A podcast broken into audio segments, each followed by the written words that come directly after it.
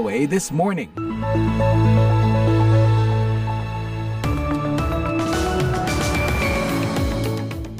Inilah VOA This Morning, Selasa 7 November 2023. Bersama saya Nur Hadi Sucahyo, produser kami Made Yoni dan operator Nick Ivanov, mengudara langsung dari Studio 17 VOA Siaran Indonesia di Washington DC. Apa kabar di Selasa pagi ini? Sedang bersiap-siap untuk aktivitas sepanjang hari ini atau jangan-jangan Anda sudah ada di perjalanan menuju kantor? Apa pun itu, kami akan menemani pagi Anda dengan sejumlah laporan pilihan. Pendengar, akhir pekan lalu Menteri Luar Negeri Amerika Serikat Anthony Blinken memulai rangkaian kunjungan ke Timur Tengah. Sementara itu, polisi menggunakan gas air mata dan meriam air untuk membubarkan ratusan pengunjuk rasa yang menggelar aksi di sebuah pangkalan udara yang menampung pasukan Amerika di Turki Tenggara beberapa jam sebelum kedatangan Blinken pada hari Minggu. Juga jangan lewatkan laporan tentang bantahan Mercy terhadap klaim Israel bahwa rumah sakit Indonesia digunakan untuk membantu Hamas. Hanya untuk melayani uh, pelayanan pengobatan bagi korban-korban atau bagi masyarakat khususnya. Siaran ini dapat juga disimak secara live streaming di situs kami di www.voaindonesia.com atau melalui podcast VOA This Morning di platform podcast langganan Anda. Langsung saja kita awali pagi ini dengan berita dunia disampaikan rekan kami Ewa Mazreva. Pendengar Sekjen PBB Antonio Guterres pada hari Senin mendesak gencatan senjata kemanusiaan untuk Gaza yang menurutnya telah menjadi kuburan bagi ratusan anak-anak Palestina setiap hari. Jalan ke depan sudah jelas katanya para wartawan di gedung PBB. Gencatan senjata kemanusiaan sekarang juga. Gaza is becoming a graveyard for children. Hundreds of girls and boys are reportedly being killed or injured every day. Guterres mengatakan semua pihak juga harus menghormati kewajiban mereka berdasarkan hukum kemanusiaan internasional dan bahwa tidak ada pihak yang terlibat dalam konflik bersenjata yang berada di atas hukum itu. Ini berarti pembebasan tanpa syarat bagi para sandera di Gaza sekarang juga ujarnya mengenai 240 laki-laki, perempuan, dan anak-anak yang diculik Hamas dalam serangan teror 7 Oktober lalu.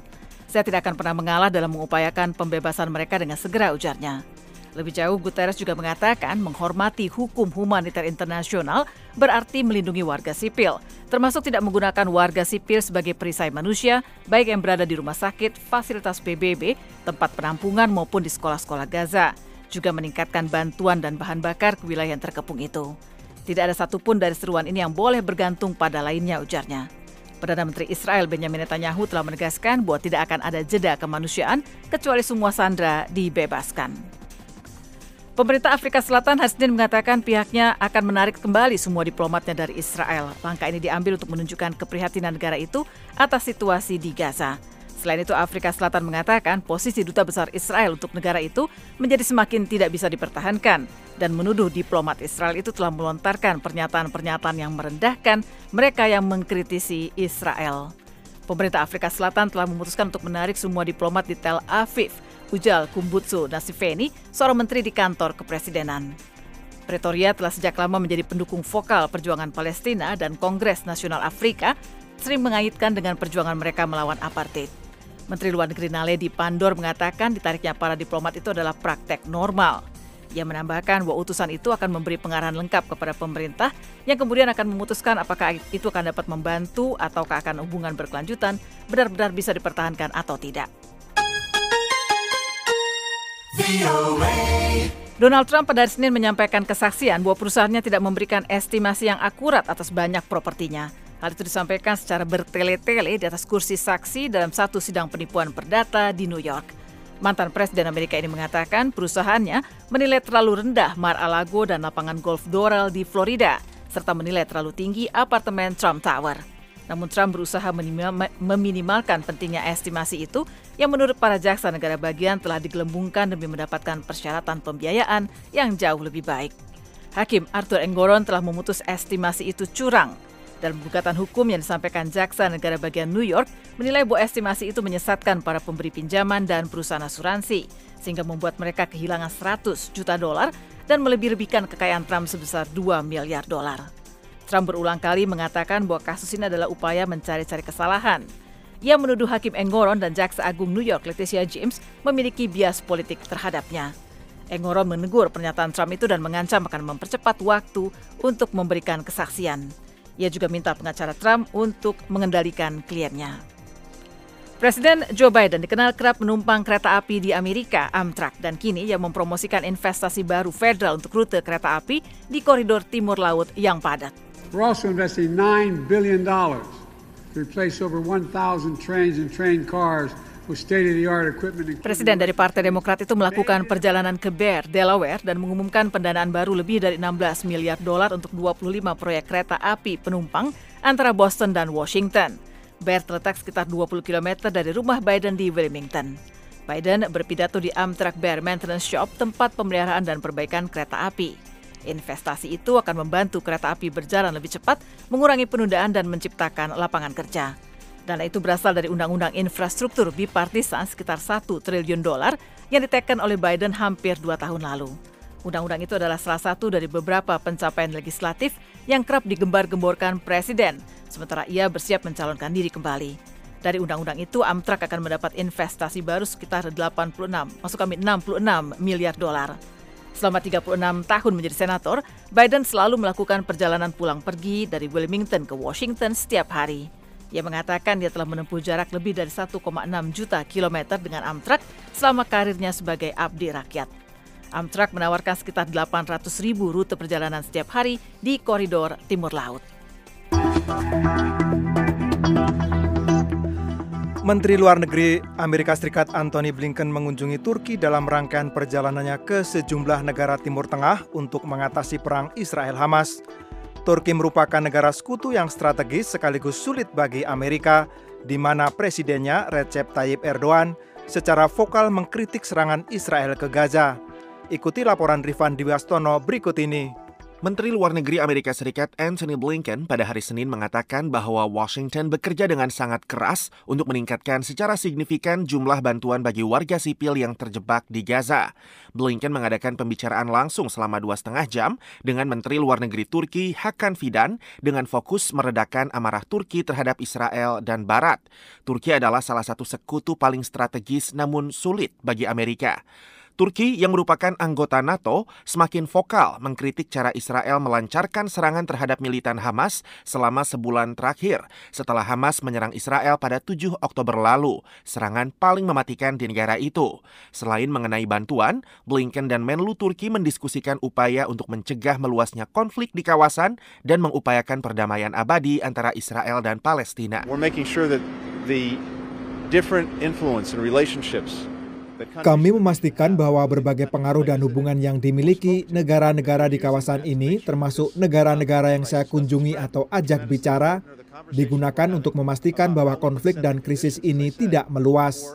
Yang sangat penting adalah pembicaraan yang kami lakukan tentang bagaimana kami dapat menetapkan syarat-syarat perdamaian yang adil tahan lama dan berkelanjutan. Sementara itu, polisi menggunakan gas air mata dan meriam air untuk membubarkan ratusan pengunjuk rasa yang menggelar aksi di sebuah pangkalan udara yang menampung pasukan Amerika di Turki Tenggara beberapa jam sebelum kedatangan Blinken pada hari Minggu.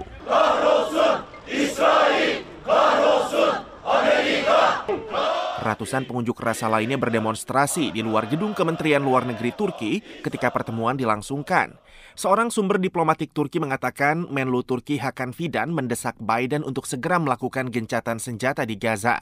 Fidan juga mengatakan kepada Menlu Amerika Serikat Blinken bahwa mengebom sasaran sipil dan menghancurkan infrastruktur di Gaza merupakan tindakan yang tidak dapat diterima, kata sumber tersebut kepada kantor berita AFP. Sementara itu, Perdana Menteri Irak Mohamed Al-Sudani mengunjungi Iran pada hari Senin untuk melakukan pembicaraan mengenai konflik Israel-Hamas. Presiden Iran Ibrahim Raisi mengatakan,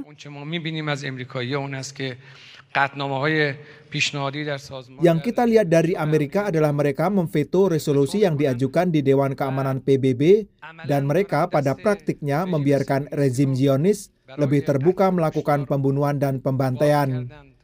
Kami menyalahkan Amerika dan negara-negara lainnya yang mendukung rezim Zionis atas kejahatan tersebut. Sebelumnya pada hari Minggu, Al-Sudani bertemu dengan Blinken, sementara Washington meningkatkan diplomasinya dengan negara-negara Timur Tengah yang penduduknya marah atas serangan Israel di Gaza. Rifan Dwi Astono, VOA, Washington.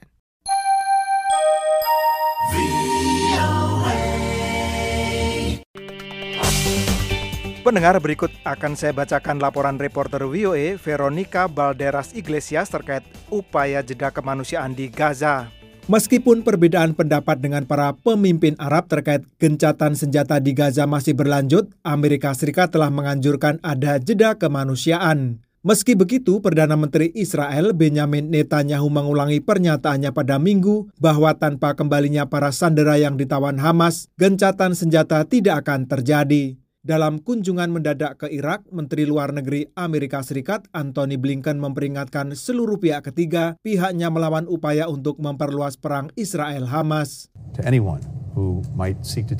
Kepada siapa pun yang mungkin mengambil keuntungan dari konflik di Gaza untuk mengancam personel kami di sini atau di lokasi mana pun di kawasan itu, jangan lakukan itu. Komitmen pemerintah Amerika Serikat untuk mengirimkan bantuan kemanusiaan ke Gaza dan dukungan solusi dua negara juga menjadi bagian dari topik yang disebut Blinken dia diskusikan selama pertemuan pada minggu pagi dengan pemimpin Palestina Mahmud Abbas di tepi barat. Blinken mengadakan pertemuan sepanjang akhir pekan lalu dengan sejumlah menteri luar negeri negara-negara Arab. Dia menjelaskan kepada mereka bahwa Amerika Serikat tidak mendukung gencatan senjata dengan segera dalam perang Israel melawan Hamas karena itu akan memberi kesempatan kelompok yang dilabeli kelompok teror oleh Amerika Serikat untuk berkonsolidasi. Deputi Penasihat Keamanan Nasional John Feiner menjabarkan ini dalam acara This Week di stasiun televisi ABC. Kami menegaskan bahwa kami akan mendukung dan menyerukan jeda kemanusiaan untuk memungkinkan bantuan kemanusiaan didistribusikan agar berpotensi memfasilitasi pembebasan lebih banyak sandera. Namun gencatan senjata tidak akan dideklarasikan hingga grup militan Hamas membebaskan para sandera yang mereka culik dalam serangan teror pada 7 Oktober, kata Perdana Menteri Benjamin Netanyahu ketika berkunjung ke pangkalan Angkatan Udara Israel. Presiden Ukraina Volodymyr Zelensky yang tampil dalam acara Meet the Press di stasiun televisi NBC menyebut bahwa dia akan berkunjung ke Israel jika kondisi memungkinkan untuk memfasilitasi kembalinya warga Ukraina yang terlantar. Dalam acara itu dia juga ditanya apakah dia yakin bahwa Israel mematuhi hukum perang. Jika teroris menyerang, jika mereka memenggal anak-anak, kita punya hak sepenuhnya untuk membela rakyat dan membela negara kita. Jika kita bisa membuka koridor kemanusiaan, membawa tahanan perang, membantu penduduk yang tidak terlibat di sana, seluruh dunia harus melakukan ini. Pernyataan itu dia sampaikan setelah Kepala Program Pangan Dunia, Cindy McCain memperingatkan kembali bahwa Gaza kehabisan suplai makanan dan bahwa krisis ini mengancam perdamaian dan stabilitas kawasan. The Voice of America, Pendengar Mercy membantah tuduhan Israel bahwa rumah sakit Indonesia di Gaza dilalui jaringan terowongan Hamas dan digunakan untuk menyerang Israel. Mercy menegaskan bahwa rumah sakit itu sejak awal dibangun untuk pengobatan bagi warga Gaza semata. Eva Masriva melaporkan. Pendengar, Mercy yang mengelola operasi Rumah Sakit Indonesia di jalur Gaza hari Senin membantah tuduhan yang disampaikan juru bicara pasukan pertahanan Israel IDF Daniel Hagari yang mengatakan Hamas beroperasi di rumah sakit-rumah sakit di jalur Gaza yang telah terkepung dan memiliki jaringan labirin terowongan bawah tanah yang membentang di bawah beberapa rumah sakit termasuk Rumah Sakit Indonesia. Berbicara dalam konferensi pers di Jakarta yang disiarkan secara langsung melalui berbagai aplikasi pada hari Senin, Presidium Mercy Dr. Henry Hidayatullah dengan tegas membantah tuduhan itu. Dengan tegas e, menyampaikan bahwa rumah sakit Indonesia yang berdiri di Gaza Palestina merupakan rumah sakit yang spesifik dibangun hanya untuk melayani pelayanan pengobatan bagi korban-korban atau bagi masyarakat uh, Gaza khususnya uh, dalam memberikan pengobatan. Lebih jauh Henry menegaskan, Rumah Sakit Indonesia tidak memiliki hubungan dengan gerakan apa pun, fokus hanya pada bantuan medis. Kami tidak pernah membuat terowongan apa pun dalam rumah sakit.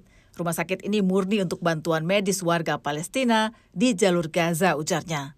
Menjawab pertanyaan wartawan tentang keamanan di rumah sakit demi memastikan agar bahan bakar tidak direbut Hamas, Henry mengatakan secara manajemen telah menyerahkan soal pengelolaan rumah sakit kepada pemerintah setempat. Kami hanya mendukung apa yang dibutuhkan rumah sakit dalam kaitan dengan kebutuhan medis, ujarnya.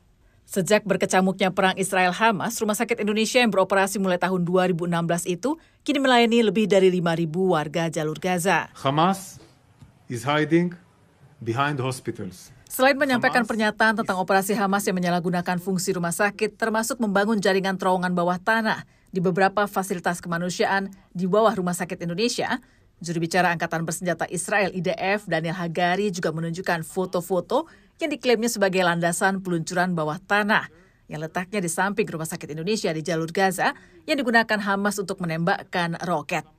Ada pula rekaman video yang menunjukkan satu lubang berbentuk persegi di tanah sebelah rumah sakit yang dikelola Mercy itu dan tembakan yang berasal dari jendela lantai atas rumah sakit yang menurut Hagari ditembakkan oleh militan Hamas. Here you can see the IDF soldiers exposing a tunnel opening. Di sini Anda dapat melihat tentara-tentara IDF menemukan mulut sebuah terowongan.